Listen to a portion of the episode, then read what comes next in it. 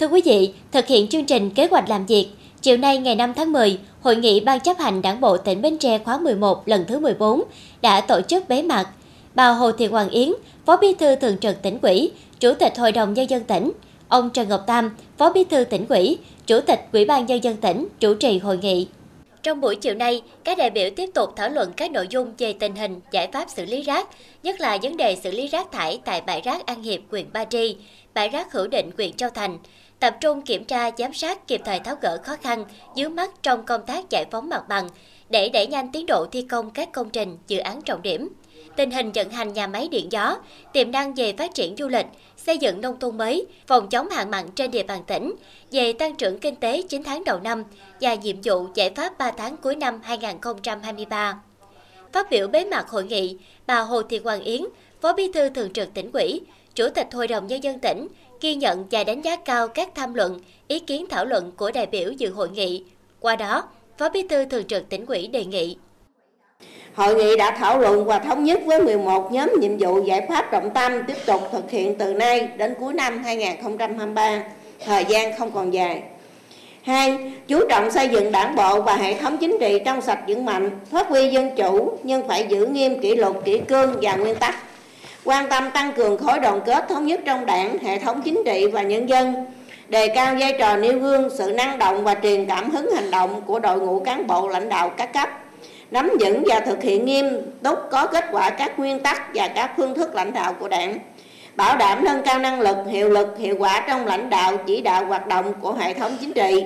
tổ chức thực hiện hoàn thành tốt, xuất sắc các mục tiêu, nhiệm vụ đã đề ra, tăng cường công tác kiểm tra, giám sát và thi hành kỷ luật đảng, đổi mới tư duy, tác phong, phong cách, lề lối làm việc của cán bộ đảng viên, xây dựng tinh thần tiến công, phục vụ nhân dân, phục vụ doanh nghiệp vì sự phát triển chung của tỉnh. Đẩy mạnh cải cách hành chính và ứng dụng có hiệu quả chuyển đổi số trong hoạt động của đảng và hệ thống chính trị. Tiếp tục đổi mới việc cụ thể hóa nghị quyết của từng cấp ủy, bám sát vào thực tiễn, đánh giá tác động, bố trí nguồn lực, xác định rõ trách nhiệm của tập thể và cá nhân, thường xuyên củng cố kiện toàn, nâng cao năng lực của đội ngũ cán bộ, nhất là năng lực phân tích, dự báo, ứng phó với các thách thức biến động của tình hình. Tổng kết những kết quả chủ yếu mà hội nghị đạt được theo hai nhóm nội dung lớn, gồm những nội dung về báo cáo kết quả thực hiện nghị quyết của Tỉnh ủy trong chín tháng đầu năm hai nghìn không trăm hai mươi ba. Nhóm nội dung thứ hai, thảo luận cho ý kiến về các báo cáo sơ kết một năm, thực hiện các chương trình của Tỉnh ủy, thực hiện các nghị quyết của Trung ương. Phó Bí thư Thường trực Tỉnh ủy yêu cầu. Tổ chức công bố quy hoạch tỉnh Bến Tre thời kỳ hai nghìn không trăm hai mươi mốt đến hai nghìn không trăm ba mươi, tầm nhìn đến năm hai nghìn không trăm năm mươi khi được Thủ tướng Chính phủ phê duyệt gắn với tổ chức hội nghị xúc tiến đầu tư của tỉnh. Trước mắt là tổ chức thành công họp mặt doanh nghiệp Bắc Trung Nam nhân kỷ niệm ngày thành lập doanh nhân Việt Nam, tập trung chỉ đạo từ nay đến cuối năm giải ngân một trăm phần trăm đối với nguồn vốn đầu tư ngân sách nhà nước, kể cả trung ương và địa phương. Đối với việc giải ngân nguồn vốn các dự án o đê a, cần rà soát, đánh giá khách quan và có trách nhiệm, thực hiện tối đa các phần việc có thể làm được từ nay đến cuối năm hai nghìn không trăm hai mươi ba. Đối với những dự án gặp khó về vấn đề hồ sơ, thủ tục dẫn đến chậm tiến độ, không còn khả thi trong năm nay thì cần có sớm có văn bản báo cáo các bộ ngành trung ương xin điều chuyển sang năm hai nghìn không trăm hai mươi bốn.